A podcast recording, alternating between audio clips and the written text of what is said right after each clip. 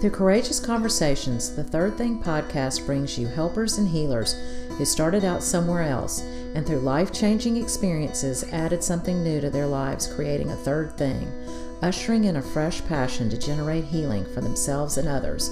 I'm Stephanie Shockley, your host, and you're listening to The Third Thing.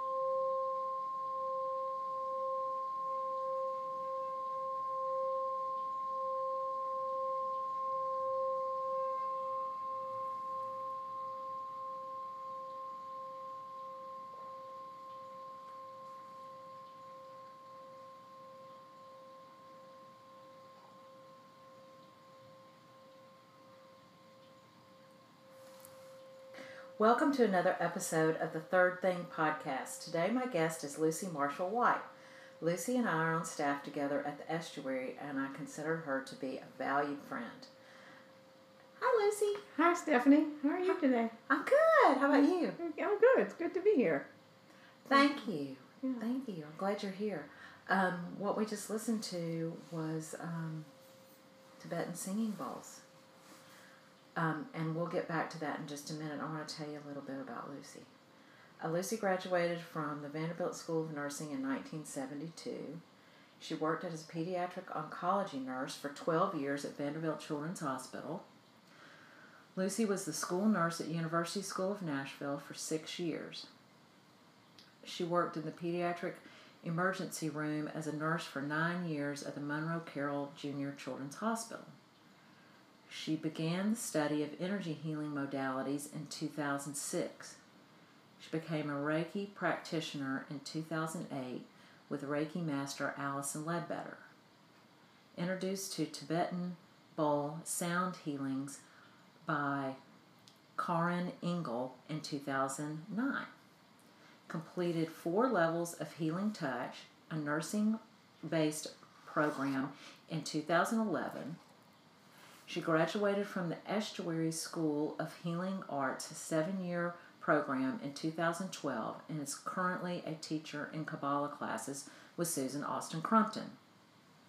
She completed the introductory course and advanced level 1 and 2 at the Tibetan Bowl Sound Healing School in California in 2015. That's right. That's pretty impressive, Lucy and it's and it's Bonnie Johnson who is my healing touch instructor. So just to let people know that too, and she and she's local. Great. Um, Lucy and I, um, before we were on staff together at the estuary, we had an interesting meeting. Um, I was trying to figure out kind of what to do with my life and walked into the estuary and it was it's not where it is today. It was in a house over on what 19th. was it 19th yeah 19th um and you walked in the back door and walked down a long hall to the lobby and i walked in and i had never been in this place before and i sat on this uh, sofa um, and waited. I was having a meeting with susan austin crumpton to see about the school starting the school of healing arts and I guess I was sitting there, and Lucy turned the corner. And what happened? Um, I introduced myself and asked if I could help you because I was volunteering at the time.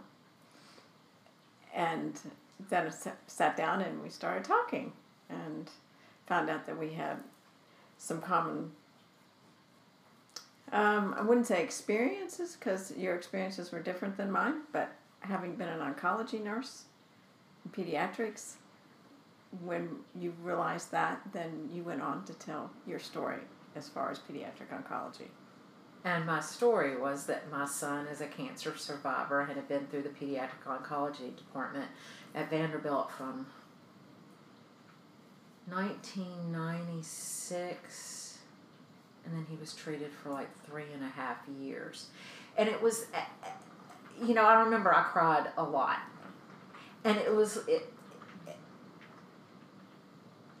and I kind of knew I was in, I was where I was supposed to be. And every time, well, not every time, but often when I would walk into the estuary, especially there, it, it was like being home you, you know so a lot of a lot of a lot of crying but i think our meeting kind of was the beginning of this is the place i'm supposed to be mm-hmm. it was just like everything lined up so I, I just i've always held that story and our meeting very close in the in the beginning that was my very first experience at the estuary yeah so thank well, you, Lucy. Well, you're welcome. And it's pouring outside right now, so that goes right along with the crying. Yeah, it does. Yeah. Um, Big storm coming. Um, so I kind of want to start with kind of uh, a spiritual connection and where where do you draw your strength when well when things are when struggles happen or when things are good, who do you thank? Or I don't know, where where do you make a spiritual connection and what does that look like? Well, my spiritual awareness and connection has grown significantly just being part of the estuary through all that we learn at the estuary through uh, the different healing modalities that we learn here, and particularly Kabbalah.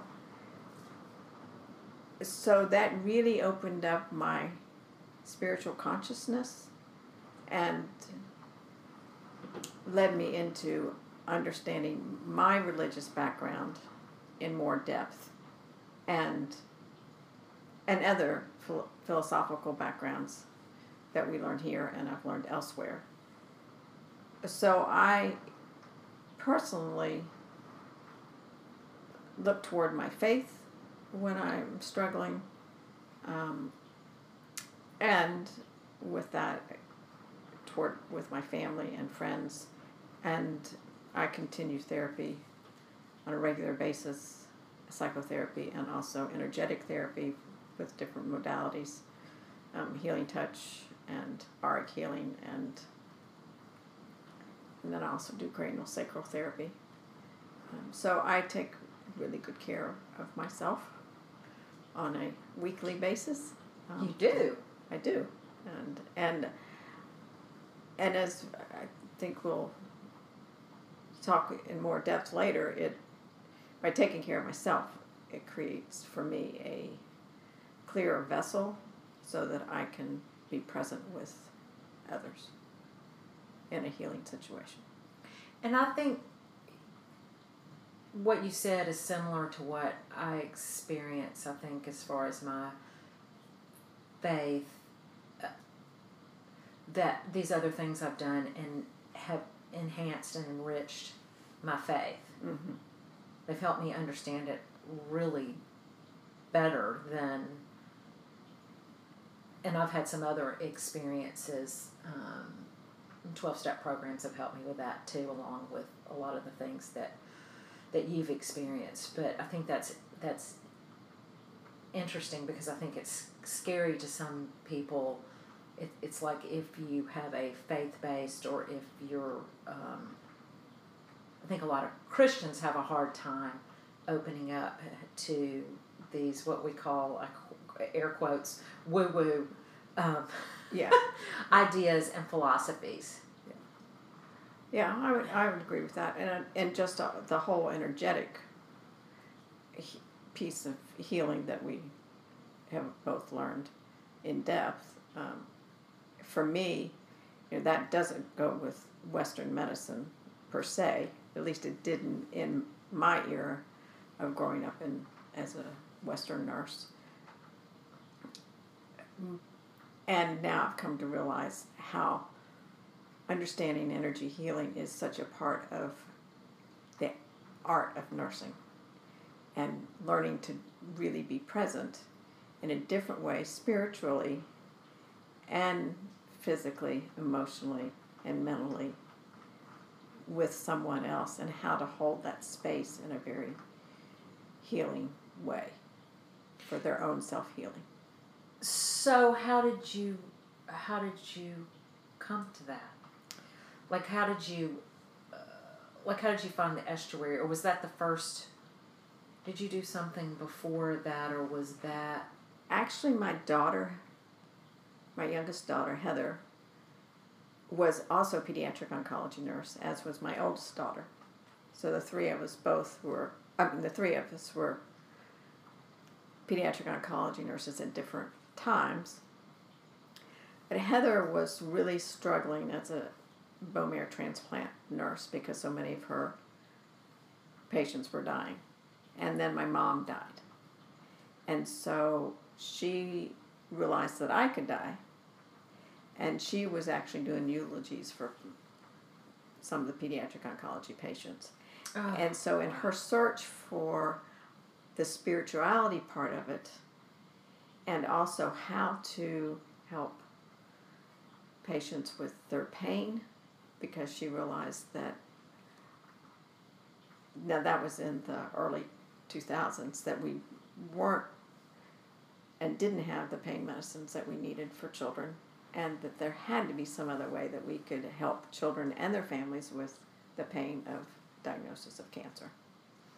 So she talked to the chaplain at Vanderbilt and then went to Gilda's Club to talk to them. And in that process, she also went to employee assistants at Vanderbilt. And they sent her to the estuary for further counseling. really Yes. And so, because she was having a difficult time dealing with death and how, and her own spirituality and just being 23 years old. and the estuary was pretty new then The estuary, it, uh, I think it start it started on Portland Avenue, and I think it probably maybe ten years before that. I'm not well sure and it's not such and, and we're not so traditional here so Right. i find that interesting that vanderbilt sent her Right. Well, they one of the therapists at, at Van, Vanderbilt knew had worked some at the estuary, and so that's why they sent her to the estuary. So she came here, and somehow my name kept coming up in her therapy sessions. Nobody ever talks about their mother in a therapy session. they never do that. So her therapist said, Would your mom be willing to come in with you? And of course, I said, Yes, anything for my daughter. And I came and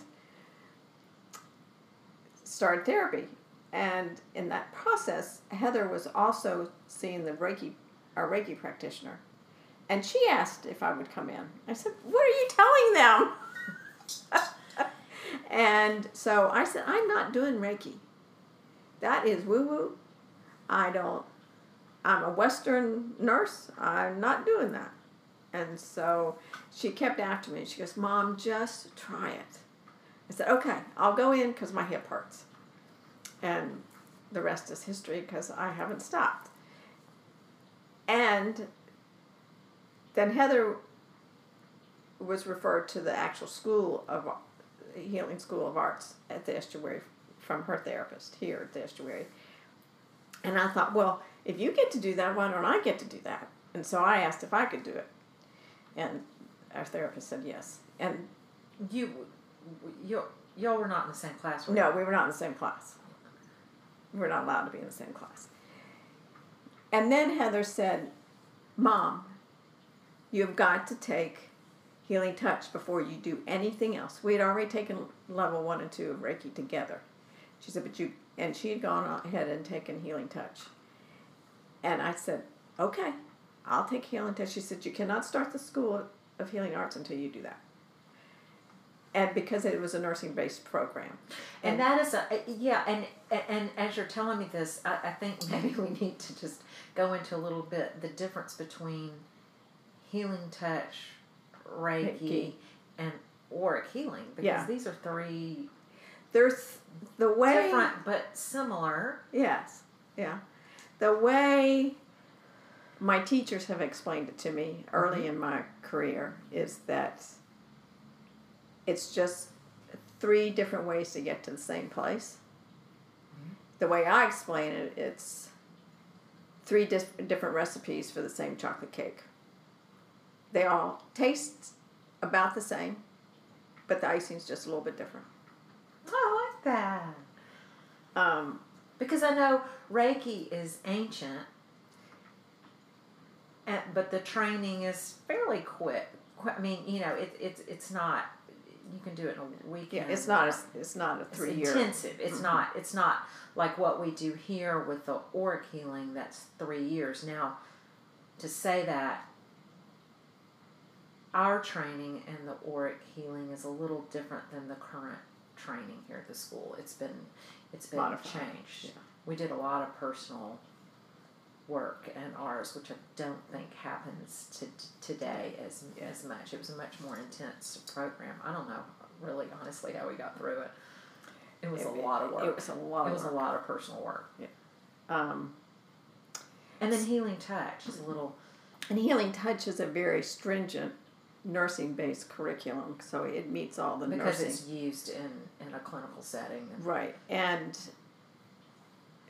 the benefit for me in the extra benefit for me of healing touch is that because I'm a nurse and I'm a healing touch still an apprentice I never completed it um, I can keep my nursing license current with my discipline being energetic healing so that keeps my nursing license active so that's an extra benefit for me as a licensed nurse. Yes. Doing That's so I can I can listen to people with my nursing hat on and my healing practitioner hat on at the same time.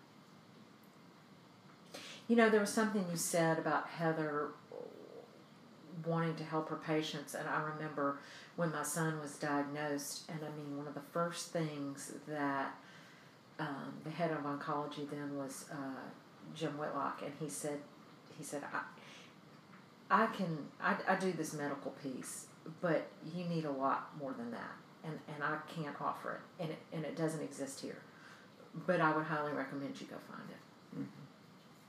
And so I think it's, you know, cutting edge for Heather to see that maybe, you know, all those fit together and that she was wanting to help mm-hmm. patients and I, I know what Dr. Whitlock went, he could not have done any more than he did. And the nurses are very different than the doctors, right? That's a, yeah, that's yeah. a whole nother podcast. Yeah, yeah. but what they well, they know, see the really patient the, for for twelve hours, right? So it's a just just a different exactly involvement with the family and with the patient. Exactly. So, um, so did that explain? Yes, that was so.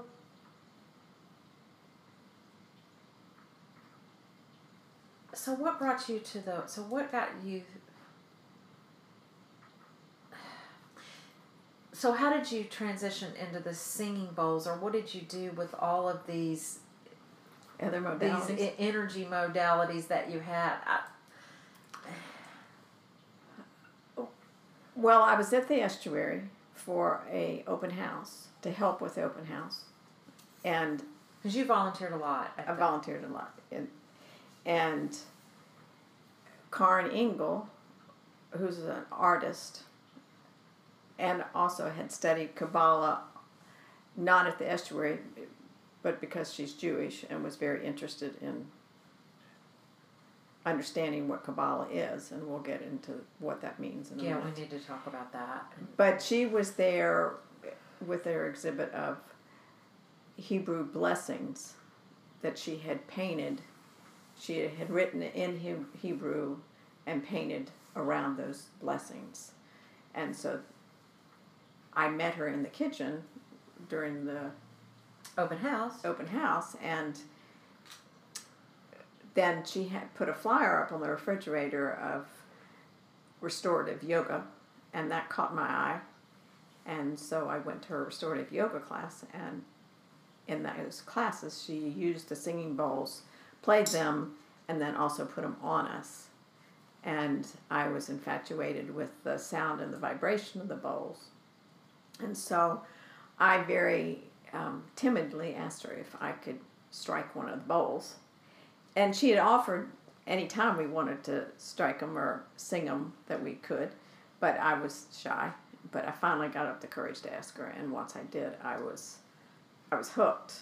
And so, she taught me how to sing them and play them, and then I received individual healings from her, where the bowl she placed the bowls on my body and the resonance and the vibration of those bowls just made me open up and sing in a different way. And i don't mean vocally singing i just meant my cells were harmonizing and realigning and i was becoming even more aware of spiritual growth and emotional growth and It was a deeper healing. the much yes so i that's why as a nurse though i needed to study more. I wanted the scientific part as much as i could get it and i wanted as much didactic information. So i went online and found the school in california and went out there twice and then came back and did healing after healing after healing and submitted all the healings back. And it was a very stringent program and then I started, you know, having my friends be the recipients of the healings. And in, but in doing the Tibetan singing bowl healings, I incorporate Reiki and Auric healing and healing touch because once you've done those healing modalities, it's for me, it's just well, a part of your second energetic. nature, yeah, doesn't it? yeah, it's it's part of your energetic body. Well, and I think there's something uh, really interesting that you said. There's, there's a, this is science, It is. It's I quantum. don't It's quantum. understand. It's quantum physics. right? And, I don't understand energy. any of that. I'm not. I'm not a scientist at all. So everything around energy that I've learned is, um, is kinetic. It's. Mhm. It's. I, I don't understand any of it. And I think it's Susan is a scientist too. I mean, she ran a chemical company. I just Right. think this is fascinating. So you understand the other part. I don't understand that piece, but I think that that shows that this, it, it's not woo woo at all. No, Right? it's not. Once that I could accept that I truly am an energetic body.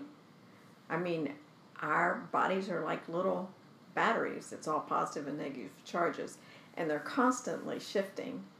And we have energy within our bodies. Our heart's just an electrical beater, and and every cell is electrical because it has positive and negative charges. So it's constantly realigning and getting in harmony and making it so that we can move.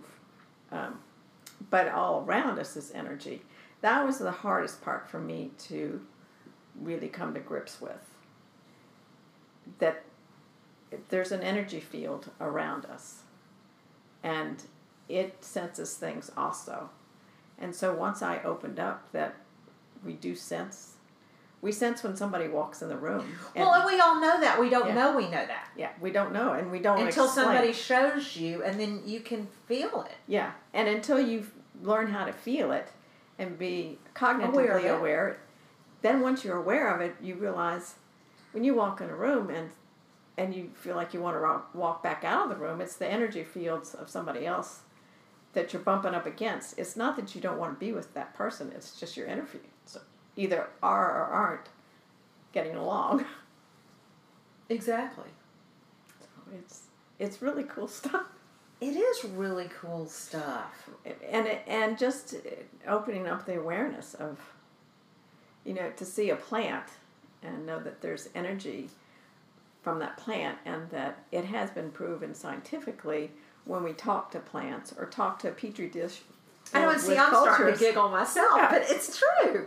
it's true you know we do make a difference in our attitude towards something it, it's picked up energetically Even, you know, that's what crystals, I mean, people Mhm. are kind of can recoil a little bit about crystals, but they have energy. They're from the earth. I mean, anything that's from the that yeah if we think of the deep in the earth it's it's full of energy, it's right? full of energy. But you know, when we pick up a rock outside, I I never thought of that as it's an energy body. Mhm. It's matter, Mm-hmm. and then to think that and we can change matter. then we can change matter, and matter particles can be in two places at the same time.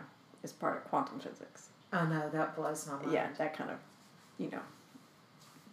So there is a lot that we don't understand, but once once I personally started to open up to it's not all concrete and it's not all what I can see and feel and touch. There's a whole lot more to this world that we all live in and and that opened me up even more spiritually and then also religiously. So tell me about how do the singing bowls work? How how just tell us about them and how you heal with them and Well, the ancient Tibetan singing bowls were made and let everybody know if they, if they don't know what a a bowl. these bowls we see them all we may not know they're tibetan singing bowls but if we see a boot you know i think about if i watch somebody in a buddhist meditation they usually start it's it's a is that are It's they a- brass or or well, they're actually brass? it's it, they look brass, but they're made out of seven different alloys, and from the Himalayan mountains. okay And it depends on where the monks were within the Himalayan mountains as to the composite of the bowls. They made the bowls centuries ago, the ancient ones, during prayer for spiritual and physical healing. So, depending on the properties of the bowl, meaning the size and shape and the sound of the bowls, you use them for spiritual healing primarily and secondarily physical, and vice versa. So, that's what I got to study in California. It's how those bowls and how you use them in a sacred geometrical pattern and understanding Buddhism as for, in relationship to the bowls, um, and that goes hand in hand with the sacred geometrical pattern.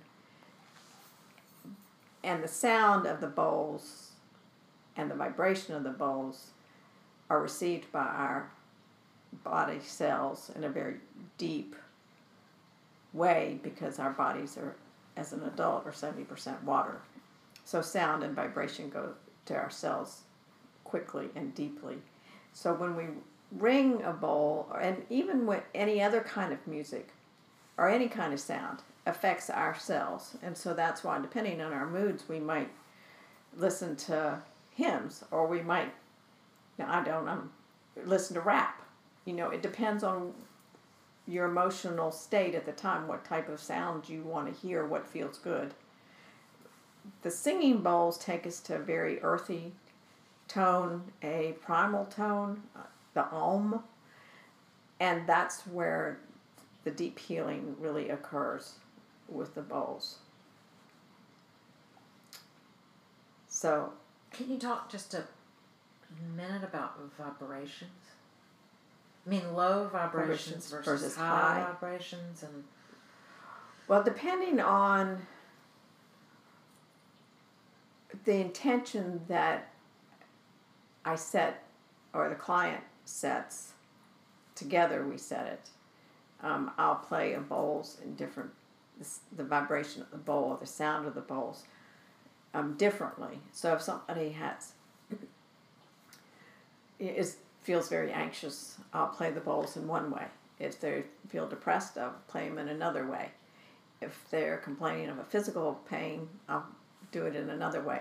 So I set the intention for a self healing because as I play the bowls, the vibration of the bowls goes deep into the cells and invites the cells to be in harmony with one another and realign in their own natural way.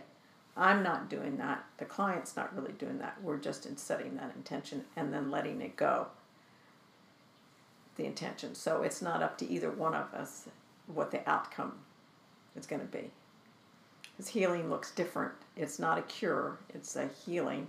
And that could be it's increased pain because the healing needs to be that the client goes on to a physician or a nurse practitioner or whatever for assessment of that pain and the pain so it may need to be intense to wake the client up that they need some other modality to go along with any healing energy modality. But the, to answer your question i got off the subject is the vibration you know when you see a ripple in a body of water you can see that ripple just keep on going. And it's all that energy interconnecting within our body. So you just envision a cell and you drop a little pebble right in it, and the fluid within that cell just begins to ripple. And the bowls help that ripple and the healing process and the realigning and the harmonizing of the cell. And do higher vibrations mean something and lower vibrations mean, or are they connected? And I always kind of thought a higher vibration was was well, I in for the way, and I'm not sure. This is just my personal take on that. I do a higher vibration when I feel drawn to bring in energy spiritually. Right. I feel like a higher vibration is more spiritually yeah. so connected, like this, or or or worse. Right. So if I feel that I either I need the spiritual to come in for me mm-hmm. to bring that light of my higher power I refer to as God. If I feel like I need that, or if I feel like the client has said something, or I intuit that they would appreciate that, or it's just I'm guided somehow. I don't quite understand all that, but I'll, this is a high bowl. So for me, I can feel the opening of my crown chakra. Mm-hmm and it lets the light in for me. And whereas this bowl will ground me and I can feel my energy going into the earth and I can invite the client's energy to go into the earth for their own self healing. So this would be the low bowl. I feel that. Yeah. I, feel, I felt both of us. Yeah. And then if I wanted to do something for the middle of our body because, as we'll talk about probably in a few minutes, you know, it's the middle of our body that holds so much of our emotions. And to let the light of God come through, we've got to work on the, the emotional part of our body, spiritually, physically, mentally, emotionally. It's all connected. But so this would be correlate to the sacral um, chakra.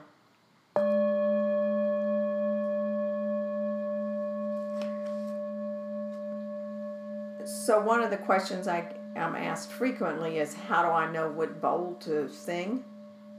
And I learned from my teacher in California patterns, different um, patterns of triad way to sing the bowls and to ring the bowls. To ring a bowl is is just to strike it with a mallet, and singing a bowl is when you go around the outside of the bowl, and that's to sing it so I would do that in different patterns, um, depending on what I'm drawn to do. That's once I learned all the different techniques, then I intuitively um, play them in a pattern. So if I, I, I come to you as a client to have a healing, tell me what. Tell me what you would do. Well, first I would ground myself so a healing, I have to be grounded to create an environment for your own self healing.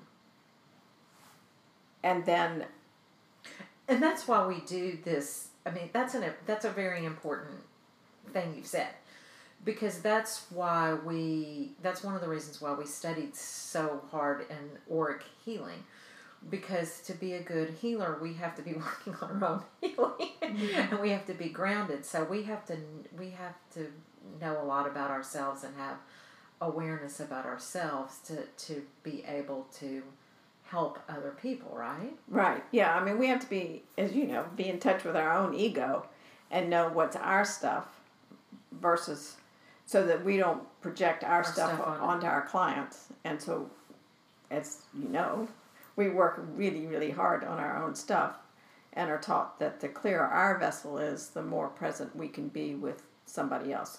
So it's creating, if I am grounded myself, then I can be that much more present with another client. and you can hear and feel what's going on, on, with right. the client. Right.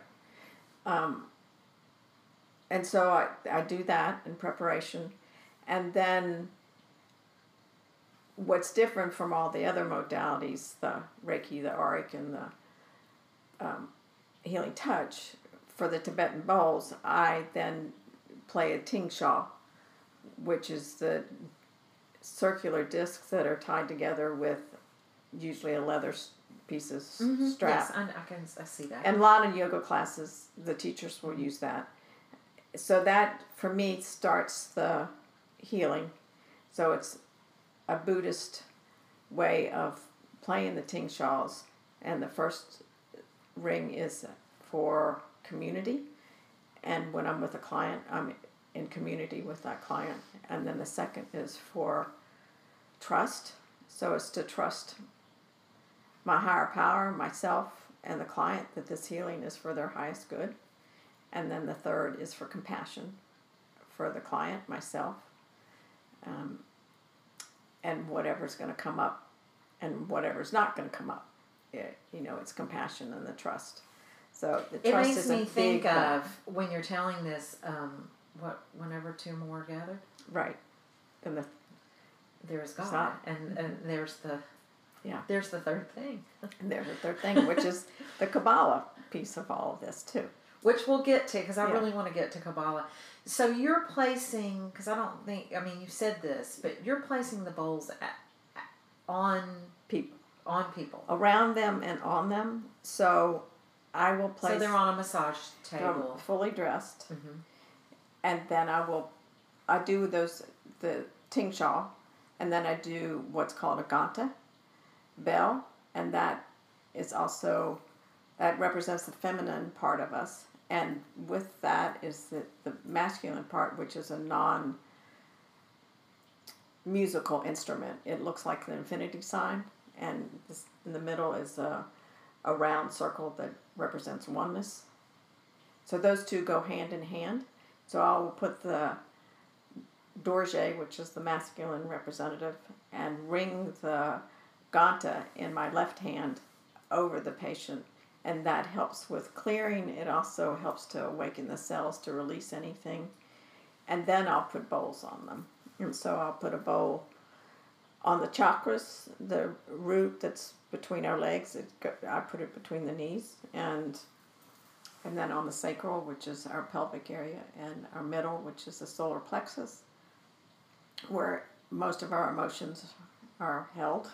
The emotions and around that, the relationships, and you know mm-hmm. where all the good stuff happens. Yeah. and then one on the heart, and then two by one by each ear, and then I have bowls that are on a smaller table behind them For the crown. for the crown, but also there are three larger bowls, and I didn't bring one of those here, but I play them. All the bowls help with what we call entrainment of the cells. It gets them back to their, invites them to come back to their normal, healthy, harmonic state. The three bowls at the top of the head, I play those to help with the whole body, remembering either the release of the energy that they no longer need for their highest good or the receiving of energy that they need for their highest good. And so I will bring those in a certain pattern. Wow. Yeah. I mean, it's just so cool. I mean, Well, it's it is. It's- so. Uh, it's so awesome. I, I don't even know what to say other than I'm just fascinated by it. Well, and they they are such a musical spiritual gift that I've received and what they have done for me as a practitioner is give me a modality that that I love and I love the sound of them but it also takes me to a different place where I can be grounded in a way and fully connect as possible on a given day with myself and God and with my client because I get a healing. You get a healing as a practitioner with any of the healing modalities, but this one, no pun intended, resonates with me. What? Yes. And I, I had a client ask me the other day, or tell me, so do you realize what you do every day? Mm-hmm. And I was like, maybe, maybe not. I don't think about that. But I said, what you don't understand is what I'm receiving. Mm-hmm. Yeah. I Yeah, mean, when we give, we receive. Oh man, I Yeah. mean, you know, it's yeah. I'm somebody's sitting in front of me and they're paying me, and somebody's coming to you, and there, there's an exchange there, right? Right. Um, but we're two human beings having an experience together, you, you know, and and I think that's very powerful, It is. Just the two of us sitting here right? and sharing with whoever happens to be listening. Which might maybe somebody will listen. Yeah. Well, um, so where should we go from here? Um, you are a Kabbalist. Uh, you study Kabbalah, and I think that's a big piece for you. I know it's become a big piece of my life, and that's the second half of the School of Healing Arts. Um, but I know that all fits in with your bowls and. So Yeah. how would we how would we begin to explain Kabbalah and Well, I think for what we do here, I would say Kabbalah means the, doesn't the mean to receiving receive God? to receive God. But it's also an old, very old tradition, and it's was taught by only by rabbis, therefore only men who had to be forty, who had to be married, and who had to have children. oh, okay. And needless to say, we don't meet that criteria. So, other than I, I am older than 40. So and, I do, and I do have children. And I I was do. married. and I was married. There we go. We're just not Jewish, And we're not males. And we're not rabbis. right? But I am very grateful for them allowing us to, to learn how to do what we call Kabbalistic healings. So we take that knowledge of Kabbalah, the mysticism, the ancient mysticism that our Hebrew brothers have taught us orally, and then we, through understanding what Susan Crumpton has been teaching us, hold that receiving of God in a way that we can be with another and invite them to have a healing of receiving God in the way in which it's meant to be for them. So we meet the client where they are, but we have to have done all of our work and continue our work because it's a constant learning process. So it's understanding the tree of life in the Hebrew tradition tradition and understanding the different points of light within our tree of life. And it's very, very complicated. And each point represents different qualities. And those points start from a way above our head, down to our crown, to our, our ears, to our shoulders, to our heart, to our hips, and to our groin, and then down to our feet. And it's bringing, learning to bring the light of God through us after having worked with our really messy middle, because if we don't work with that, we can't, the light of God won't get through. It's very difficult to get that light of God down into our everyday life. And you can't do it 24 7. You can only do it in little teeny bits. It's just being aware that it is there. And if the more aware we are, we can bring that consciousness into our being and into our life and into being with another. Because we're human, we're separated from Yeah, yeah. And so it's learning to reconnect. And the and the tree is well, it actually has more points, I think, but just generally it has. We'll say it has ten points, but it has more. Yeah. ten main points, Ten main and points. they are points of light, and so we, as we receive God, they light up, and I guess in a layman's terms, that's how we would be healthier. Right. I mean, And- and to light that- that's not the word, but Well, how we would be more in Tune with- consciousness with, our spiritual, I would say. Yeah.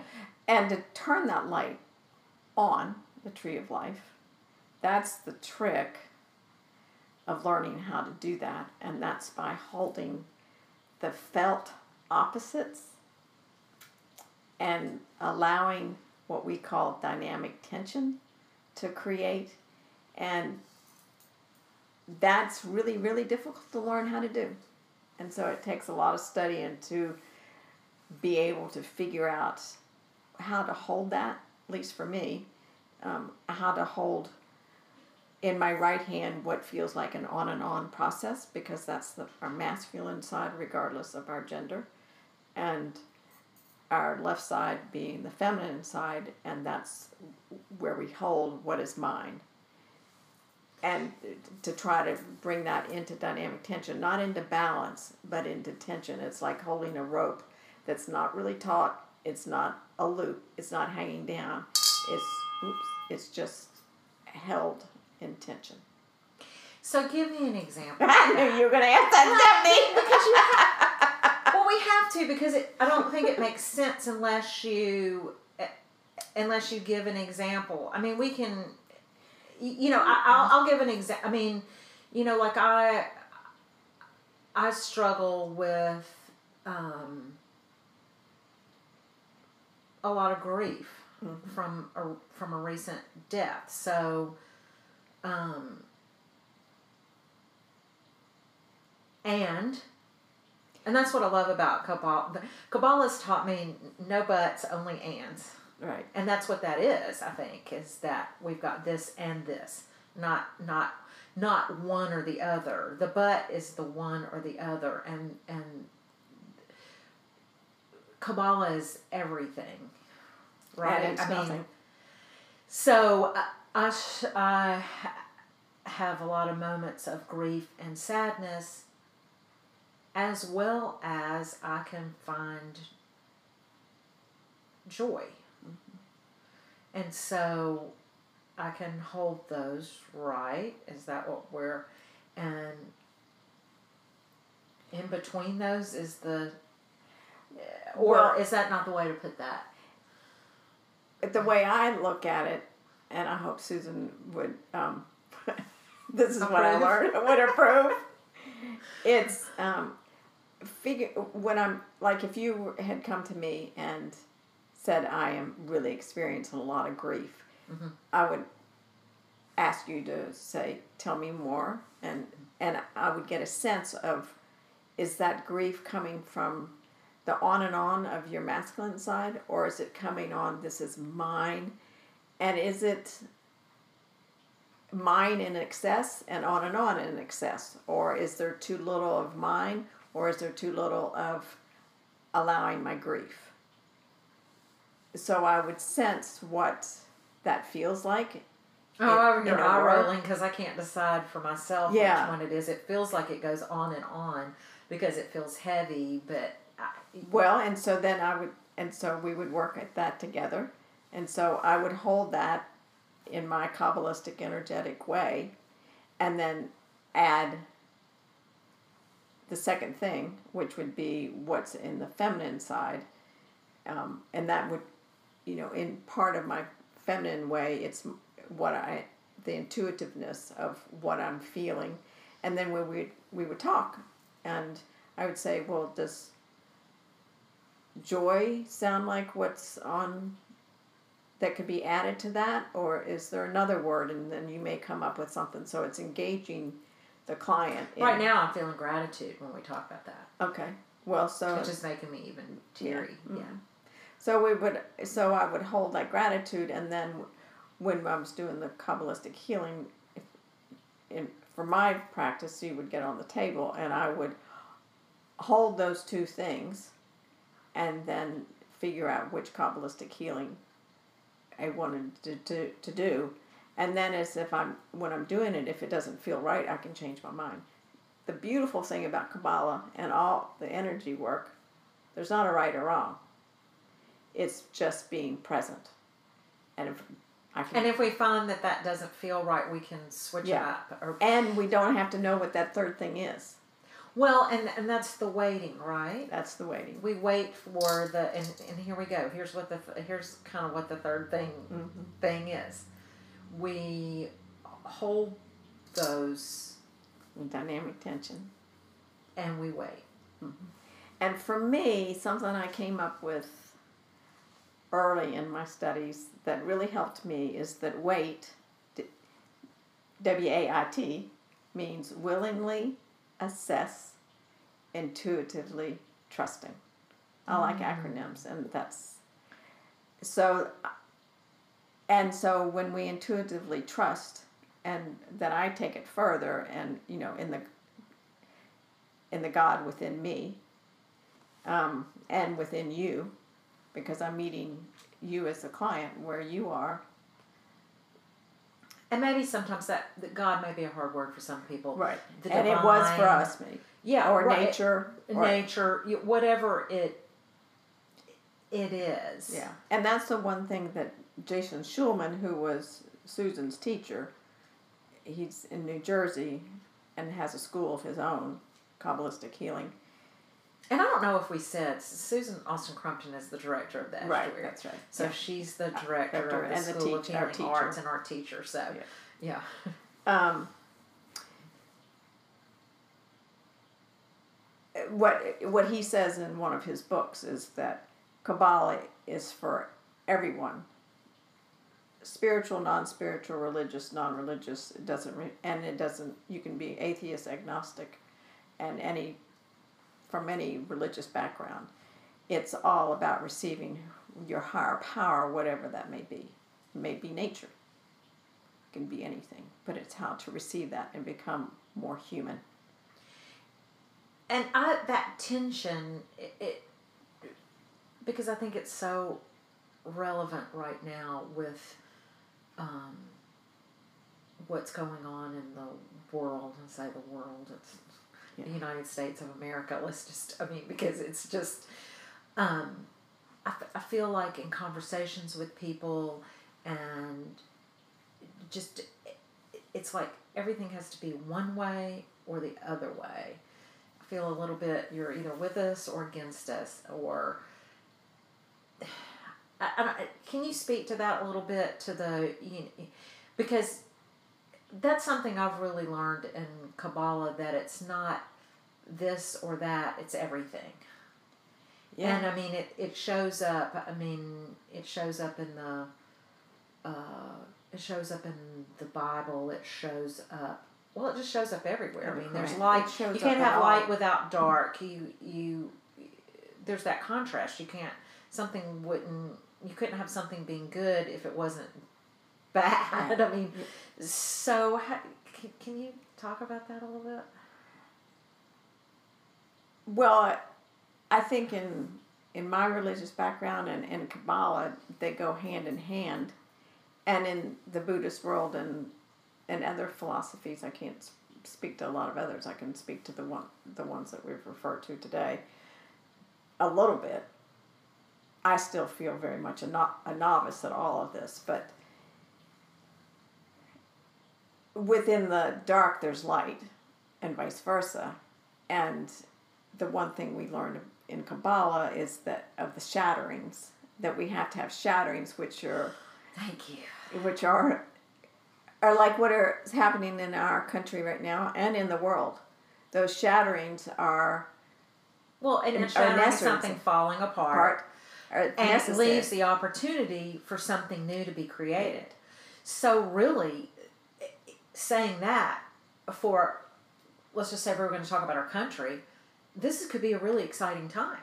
Right. I mean, we've got to hold what what we sense is not what we want, and we've got to hold what, and we can hold what we do want, and then wait for the third thing, and neither one's right or wrong. And that's part of what Because it's not the middle. no, Because you, you know when you're holding things, sometimes it sounds like the it's it's, it's not, the, middle. It's the container, and it's what's in that container. And like when we have a shattering, it shatters that container, and then every. And I have never thought about this, but it shatters all the contents of that container, and then it gets all mixed up, and what we Then it- refer it to creates lights- again. right? And and that light shines in, and the darkness shines in, and then we create something else, I mean that makes it not so scary, right? right? If if we can trust that this process that our country's going through right now is necessary. And it's a lot of trusting the unknown, Yeah. Oh yeah. right? Yeah. I mean that's really what it what it what it is because I think uh, we yeah we we think we know a lot. I mean you, you know we think we know what's going to happen because of our past experiences or whatever, met fear, um, but trusting that piece that new things are created and we don't know what they we don't know what they look like. well, and when you say fear, I mean it's recognizing that there is fear. And what can we add to that fear? Yeah, because fear's Yeah. not fear's not Not bad. quote air quotes bad um it's It's- part of what is Mm-hmm. i mean i have to accept that as part of who i am and what i do and and, And it's what we do with the fear, what we allow it to do to us, and and how we can let it guide us. It can be, it can be a saving, a saving thing, but it can also immobilize us. So, depending on how we are reacting to it, whether we are being energized by the fear to move forward, or whether we're being immobilized, we would add different things.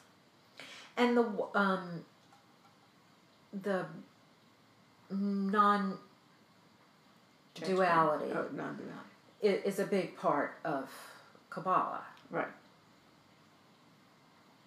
it's not this or that it, it it's it's It's when we can, the way I understand it, when we can allow the light of God to come all the way through our lives, our, our human being, and then into our lives, and then back up through us, that lights us up, and then we can be one with God.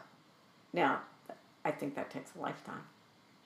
But the more we practice it, the more we get a little smidgen of it to allow our human light to shine forward. and the human piece is not perfect No. So I mean, we have. I think part of the study is is that we we we have to be okay with the fear and the not not just the things we consider good, but the things we consider bad. And those are not words we use in Kabbalah, but we have to use some kind of words because we have to have an understanding. Right. So we have to have a language. But It's not a linear understanding, it's an experiential understanding. And that's what's really hard because we have to learn it linear, linearly. yeah, that's the way we learn. I mean, Yeah. that's the that's But it's it's so much more than that. Um, it's a lifetime of study. And once you get hooked, like we are, because we're sitting here, we're so excited about what we're talking about. We're just like, this is great. It is. Um, but it, it's it's Because we've been in class together for 10 years? Yes. Yeah. Yeah. Yeah. Yeah. So, is there anything else? I want you to play the bowls for us, but is there anything else you think? No, I just, you know, this has been such a wonderful opportunity because it heightens my curiosity as we sit here and share. And I love that.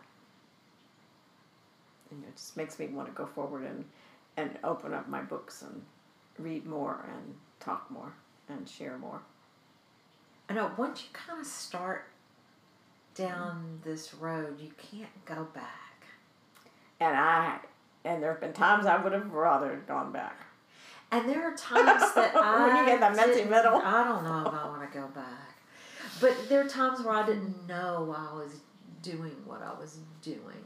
I do know that, and then I got answers to that. It was just a call. It, was just you need to do this, Yeah. or I'll the never- desire to do it, but but don't know why I'm Yeah. doing it, and and really being. I trusted that, and I didn't know that I was trusting that Mm-hmm. that I, I really did not know why I signed up for the School of Healing Arts. I mean, I could not give you a definite because I want this, because I want to be this, because I want to do this, or you know. But I ended up being able to use it in my life in a very powerful way, and I hope I continue to be able to use it. I th- what I meant is when I started therapy, I would have liked to have gone back to that innocent self at times. Oh yeah, yeah. But as far as doing healings and and incorporating the Tibetan bowls and my healing practice, I don't, I don't ever want to go back to that. I don't these bowls and all of that I've learned is just precious gifts. So if if you wanna have a healing, you can reach Lucy at the estuary on our website, theestuary.org. They can find you and learn more about all of us, all that we Yeah, all, all that we do here. here. I mean, we have not only is Lucy here, but we have a lot of practitioners that do a lot of different different things. We have life coaches and licensed professional counselors and social workers and nutritionists and um, we have a lot going on here. Yeah. We have a school. We have the School of Healing Arts. We have classes and workshops. So, um, look us up. I want to just. I'll just let you play, and take us out. Out. Okay. Thank you, Lucy. Thank you, Stephanie.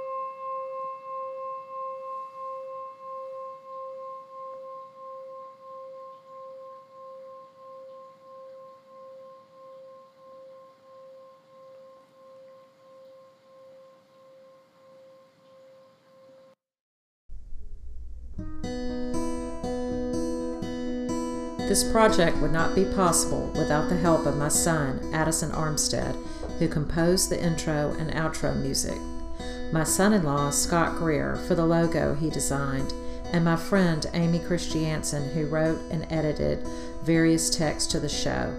Lastly, I want to thank you, the listener, for whenever two or more are gathered in my name, there I am.